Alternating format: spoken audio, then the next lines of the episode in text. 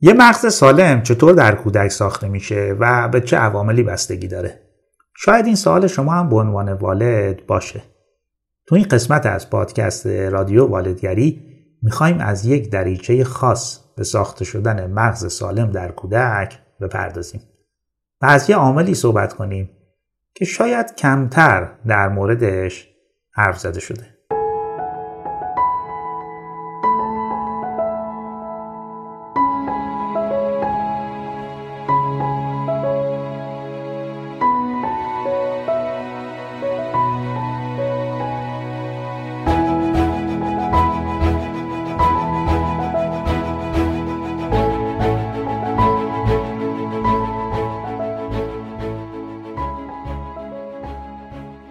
سلام. آرش قنواتی هستم و این قسمت دوم از پادکست رادیو والدگریه توی هر قسمت از پادکست رادیو والدگری در مورد یه موضوعی حرف می‌زنیم که توی شناخت بهتر کودک و کار فرزن پروری شاید بتونه به همون کمک کنه. اگر شما هم دغدغه رشد سالم کودک و مهارت‌های فرزن پروری درست رو دارید پس با من در این پادکست همراه بشید.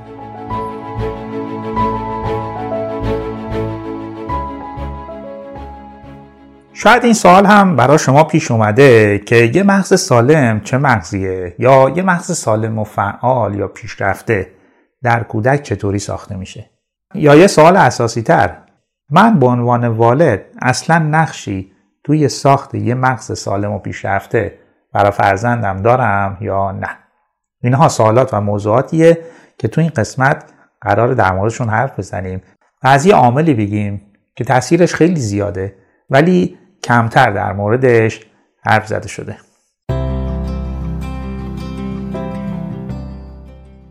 اما قبل از اینکه بگیم یه مغز سالم چطوری در کودک به وجود میاد بهتر یه مقدار در مورد مغز بدونیم. اینکه چطوری کار می‌کنه و اصلا ساختارش چجوریه.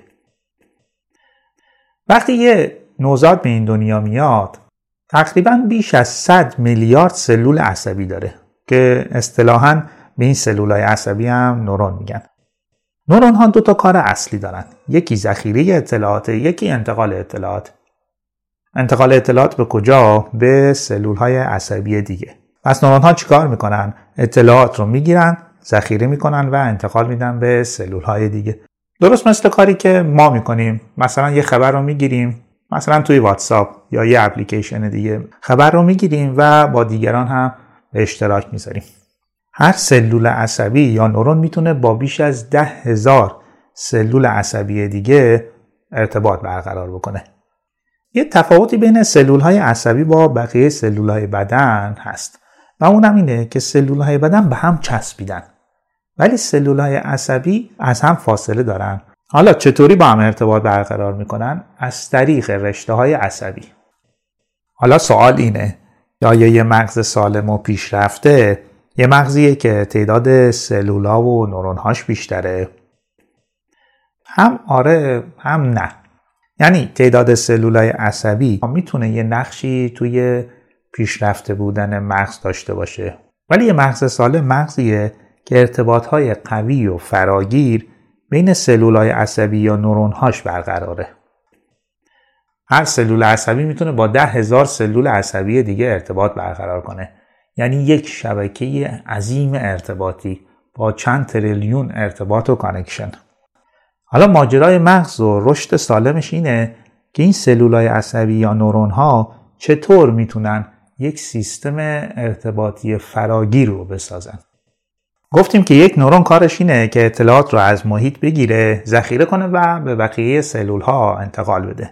حالا چه سلول عصبی یا نورونی بیشتر اطلاعات می‌گیره؟ نورونی که بیشتر از طرف محیط تحریک میشه. هر چقدر تحریک بیشتر ذخیره و انتقال اطلاعات بیشتر. و این انتقال اطلاعات به سلول های دیگه باعث میشه که رشته های عصبی بین این سلول ها قوی و قوی و قوی تر بشه و اتصالات محکمی بین این سلول ها برقرار بشه.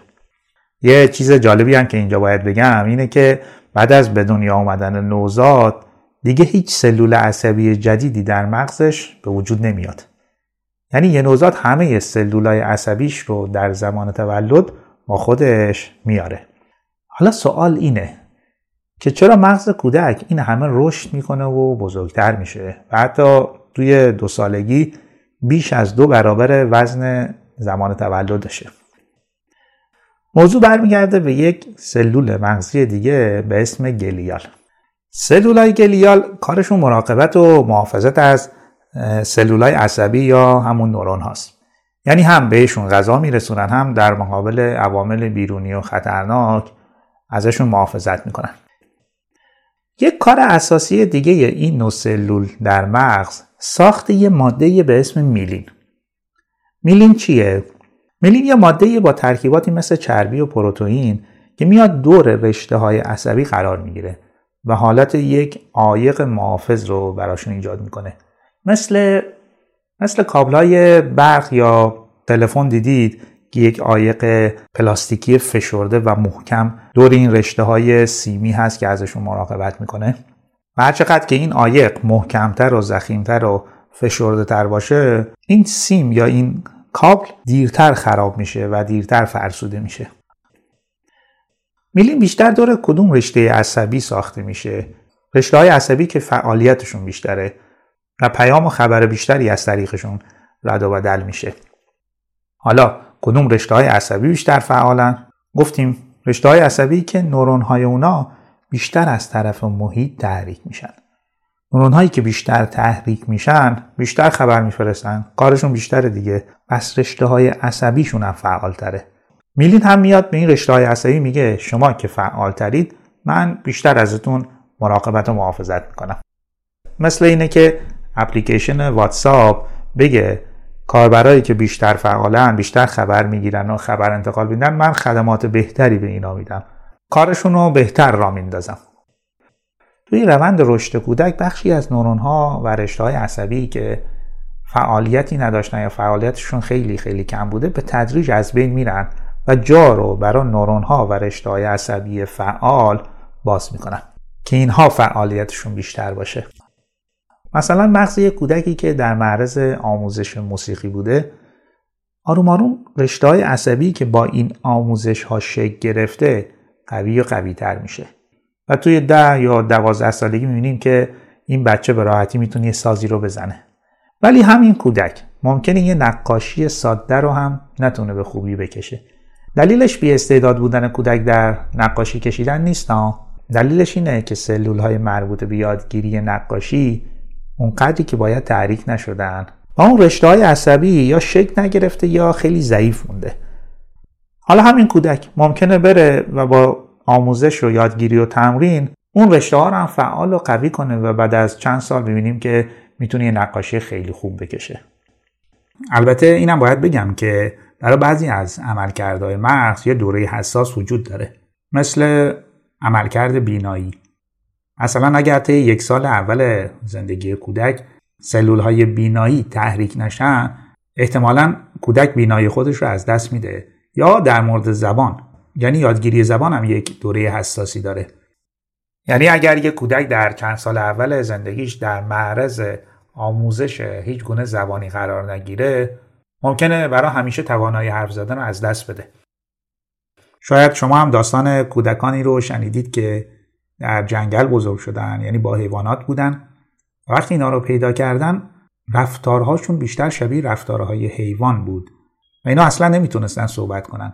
خیلی هم کار شد باهاشون که زبانشون رو را بندازن ولی به جز چند کلمه محدود زبان این کودکان هیچ موقع شکل نگرفت. چون دوره حساسش رو گذرونده بود. ولی بعضی از مهارت ها دوره حساس اونقدر نداره. مثل همین مهارت نقاشی کشیدن یا مهارت های مربوط به موسیقی یا یادگیری مهارت های ورزشی که در سنین بالاتر هم کاملا امکان پذیر هست. ولی خب یه مقدار ممکنه سختتر باشه.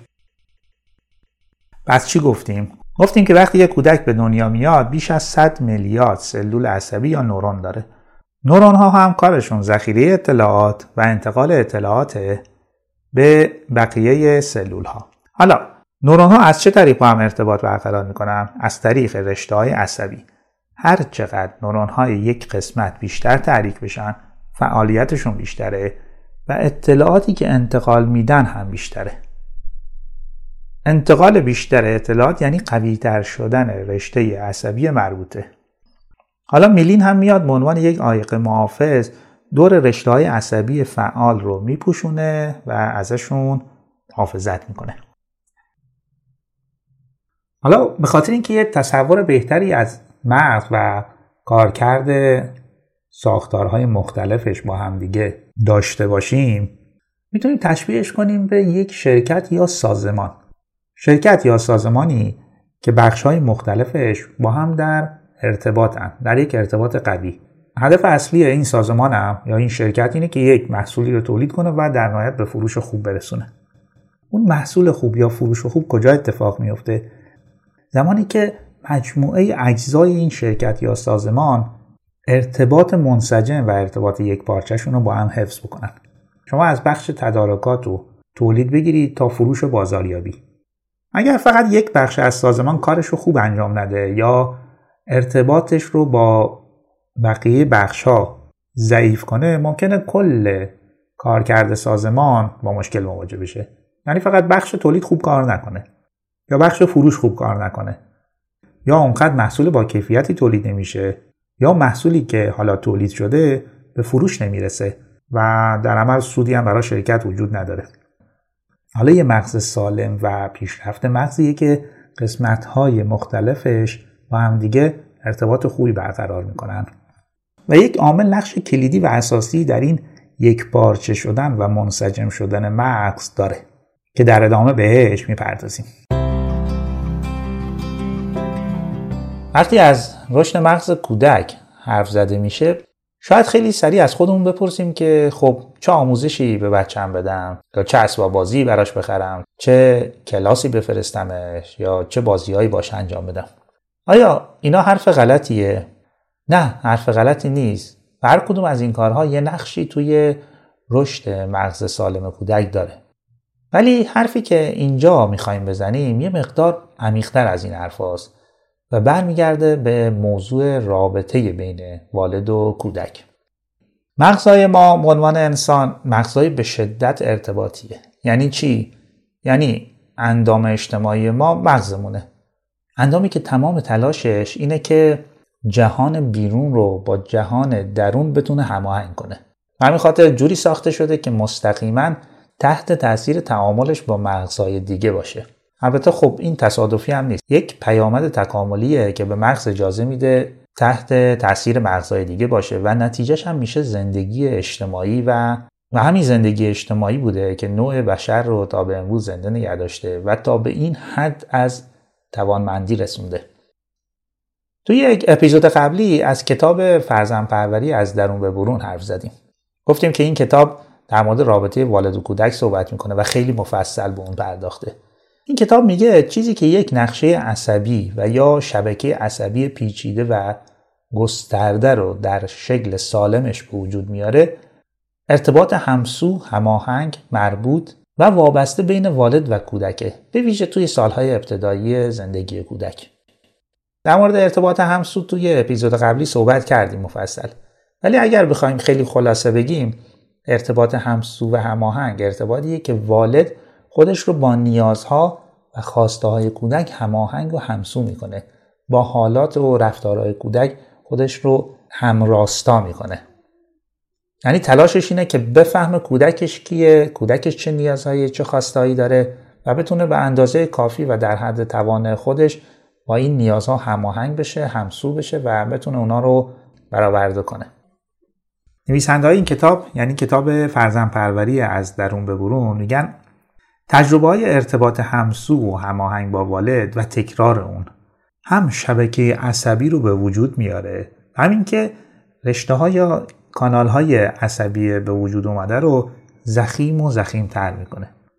چون وقتی یه تجربه در کانال و رشته های عصبی مربوط به خودش بارها و بارها و بارها تکرار میشه مغز هم از اون حمایت می‌کنه از این رشته های عصبی از این کانال ها حمایت می‌کنه. و از اونا بیشتر مراقبت می‌کنه. از طریق همون کار میلین سازی که جلوتر گفتیم. هر رفتار و حالت والد توی رابطه با کودک برای مغز کودک یک تحریک محسوب میشه و در مغز کودک ثبت میشه و مدارهای مغزی رو به وجود میاره. به همین دلیل والدی که با نیازها و خواسته های کودکش هماهنگ همراستاست همسوه آروم آروم داره مغز کودکش رو شکل میده. همین دلیل دوتا موضوع خیلی مهم میشه این وسط. یکی نظم در رابطه است. یعنی چی؟ یعنی نظم در مراقبت و رفتار. والدی که نوسانات رفتاری زیادی داره خیلی نمی‌تونه به ایجاد نظم در مغز فرزندش کمک کنه. یعنی والدی که یه بار برای مثلا ریخت و پاش غذای کودک باهاش میخنده و بار دیگه با عصبانیت روی او فریاد می‌کشه یا دعواش می‌کنه. حتی بهداشت و شستشوی کودک خواب کودک غذا دادن بازی کردن اشتیاق نشون دادن به کنجکاویا و یادگیری های کودک. شیوه برخورد با نق و ناله و گریه کردن های کودک قرار با یه نظم مشخص باشه. تا اونجایی که گفتن دو سال اول حتی بهتر فقط یک نفر از کودک مراقبت کنه و بیشتر کارهای اساسیش رو اون انجام بده. چون بچه به رفتارها و حالتهای اون عادت می‌کنه. و هر روز محرک های تازه و البته متضاد به مغزش وارد نمیشه. چون محرک های متضاد از طرف والدین به راحتی می‌تونه مغز کودک رو به هم بریزه. و اون مدارهای مغزی لازم که قرار به شکل منظم در مغز کودک به وجود میان ازشون جلوگیری بشه. این موضوع آدم ها یاد ضرب المثل معروف میندازه که میگه آشپز که دوتا شد آشیا شور میشه یا بینمک. حالا فرض کنید دو تا معمار با دو نقشه و ایده کاملا متفاوت همزمان بخوان روی یک ساختمون کار کنن. و کارگرا و کسایی که در این ساختمون کار می‌کنن هر روز قرار حرف یکی از معمارا رو گوش کنن و بر مبنای نظرات اون کار کنن. خب مشخصه که تکلیف این ساختمون چی میشه. حالا مغز کودک هم ماجراش همینه. نظم و ترتیب و هماهنگی والد با نیازهای کودک توی چند سال اول عامل اساسی شگیری مغز سالم و قویه. وگرنه می‌تونیم یه مغز به هم ریخته تحویل فرزندمون بدیم. بعضی از بیماری های روانی و اختلالات شخصیت دقیقا به خاطر پیام های متضاد والد شکل می‌گیره. شاید اسم بیماری اسکیزوفرنی رو شنیدید که شدیدترین بیماری روانیه که خود کلمه اسکیزوفرنی به معنی دوپاره شدن مغزه یعنی مغز این آدم یک مغز منسجمی نیست. درسته که یکی از دلایل اصلی این بیماری موضوع ارسه ولی یک محیط ناسالم و روابط معیوب با والد یا والدین می‌تونه این بیماری بالقوه رو کاملا بالفعل کنه. یعنی والدی که امروز بابت یه رفتار کودک تشویقش می‌کنه تحسینش می‌کنه و فردا بابت همون رفتار تنبیهش می‌کنه. یه روز میگه که خیلی دوستش داره عاشقشه. روز بعد به خاطر یه رفتار کودک بهش میگه که از او متنفره. امشب که کودک از او قصه خواسته با گرمی و عشق برای کودک قصه تعریف می‌کنه. ولی فردا شب کودک رو شدیدا سرزنش می‌کنه که تو چقدر قصه می‌خوای؟ خسته نشدی؟ و این رفتارهای دوگانه یا پیامهای متضاد والده که جلوگیری می‌کنه از به وجود آمدن یه مغز یک پارچه و منسجم در کودک. یا یه اختلال شخصیتی مثل اختلال شخصیت پارانویدی یا شکاک که احتمالا خیلی همون دوره برامون دیدیم عدم اعتماد به دیگرانه که معمولا منشش هم پدر و مادر بودن. یعنی پدر و مادر و البته شاید برخی از اطرافیان اونقدر رفتارها و پیامهای متضاد به مغز این آدم در کودکی دادن که این مغز بیاعتماد شده به محیط بیرون. و خیلی از این بیماران و خیلی از کسانی که اختلال شخصیت دارن با دارو مغزشون مدیریت میشه تا مغزشون یه کارکرد خیلی معمولی داشته باشه. چون در حالت عادی این مغز خوب کار نمی‌کنه. موضوع دوم موضوع فهم و درک کودکه. یعنی من تلاش کنم فرزندم رو بلد باشم.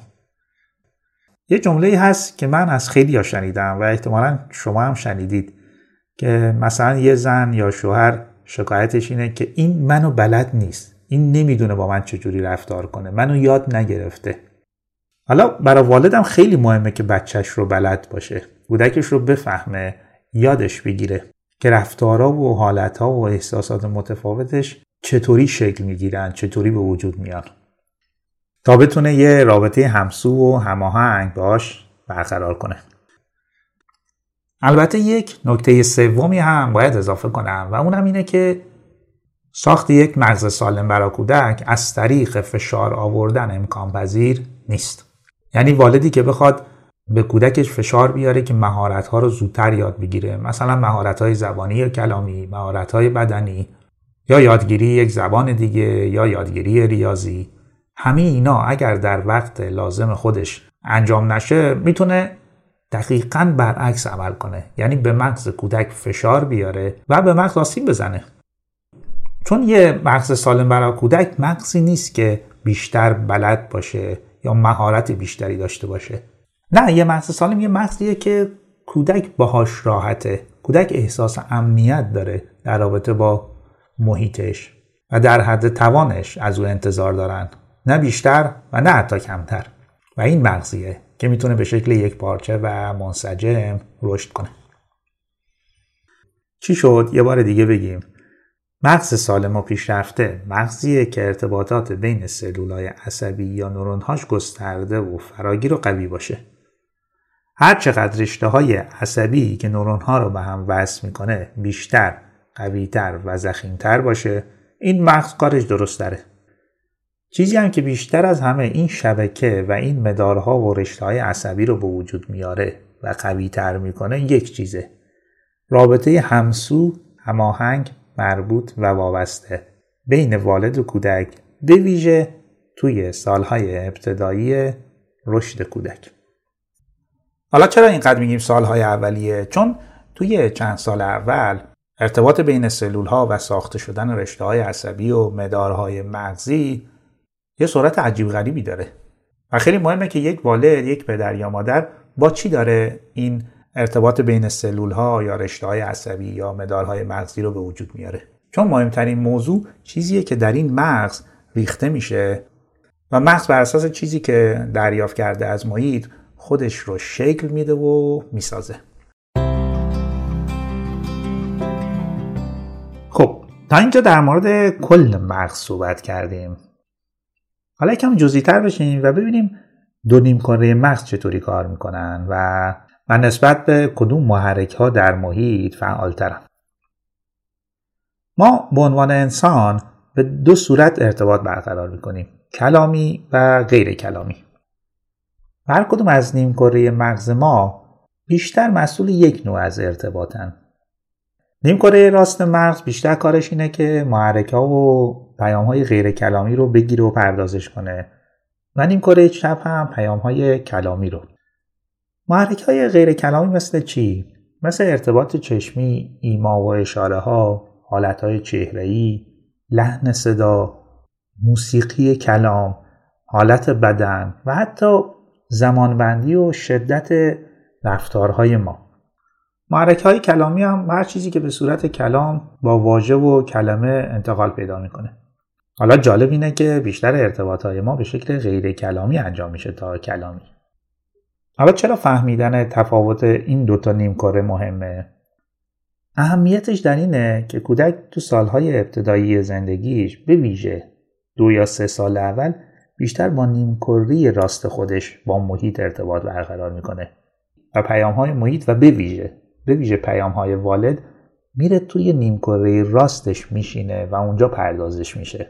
اونجا یه معنایی بهشون داده میشه و از هر کدوم از این معناها برای کودک یک نتیجه گیری اتفاق میفته که نیاز من درک شد یا نه برطرف شد یا نه درد من کم شد یا بیشتر شد لذتی که می‌خواستم به من داده شد یا نه. مثلا اگه یک کودک آغوش پدر یا مادرش رو می‌خواد چه این نیاز چه این آغوش برآورده بشه یا نه در نیمکره راست مغز کودک یه نتیجهگیری اتفاق میفته که مامان یا بابای من درد منو کم کردن یا نه لذتی که می‌خواستم از طریق آغوش به من دادن یا نه. یه چیز جالب و نکته که خیلی مهمه اینه که نیمکره راست نیمکره هیجانی و احساسی ماست. یعنی با هیجان و احساس کار می‌کنه. نتیجه هایی که تازه گفتیم کودک انجام میده نتیجه گیری های احساسی و هیجانی دیگه. معنایی که یک کودک به یک پیام و محرک محیطی میده اینه که این پیام یا محرک که از محیط گرفته شده چه احساس و هیجانی در من به وجود آورد؟ احساس و هیجان منفی و بعد یا مثبت و خوشایند؟ یعنی منی که الان گرسنمه دارم گریه هم می‌کنم پدر یا مادر من چطوری دارن به من پاسخ میدن؟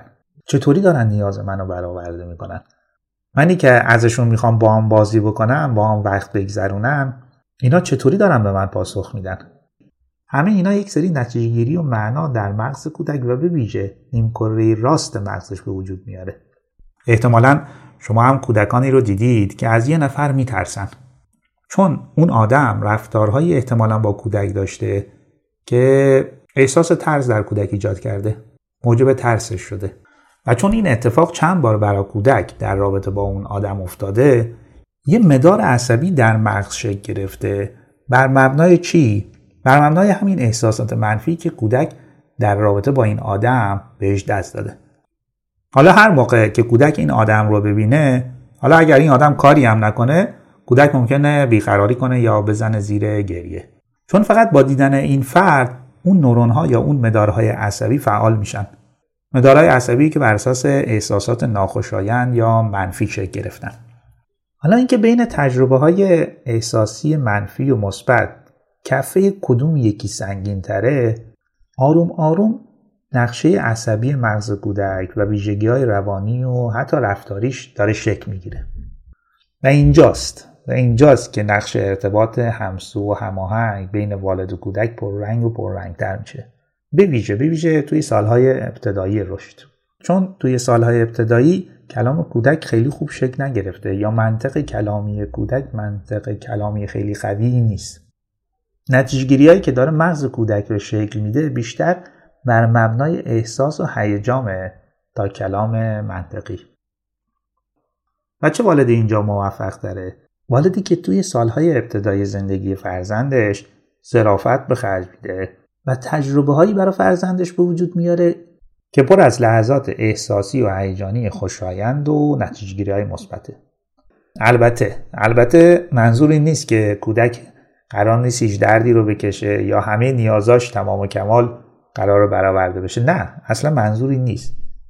منظور حرف اینه که اگر کودک دردی رو هم می‌کشه یا ناکامی رو هم تجربه می‌کنه که بخشی از مسیر رشته می‌تونه از دلش یک معنای خوب در بیاره. یه داستان خوب می‌تونه برای خودش بسازه.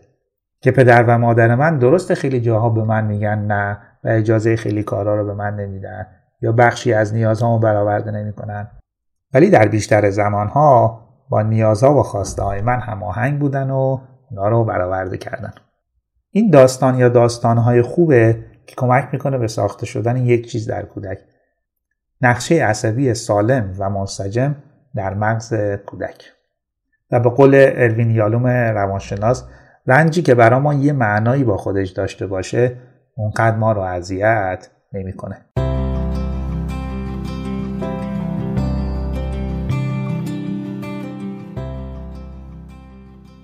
چیزی که شنیدید اپیزود دوم از پادکست رادیو والدگری بود که در مورد مغز سالم در کودک و یکی از راه های ساختنش صحبت کردیم.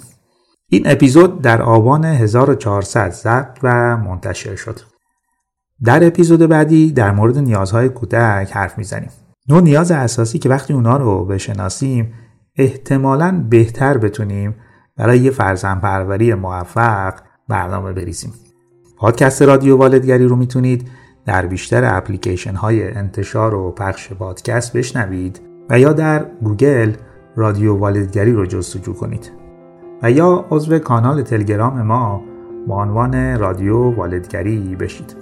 ممنون که تا آخر این اپیزود رو گوش کردید و با پادکست رادیو والدگری همراهید.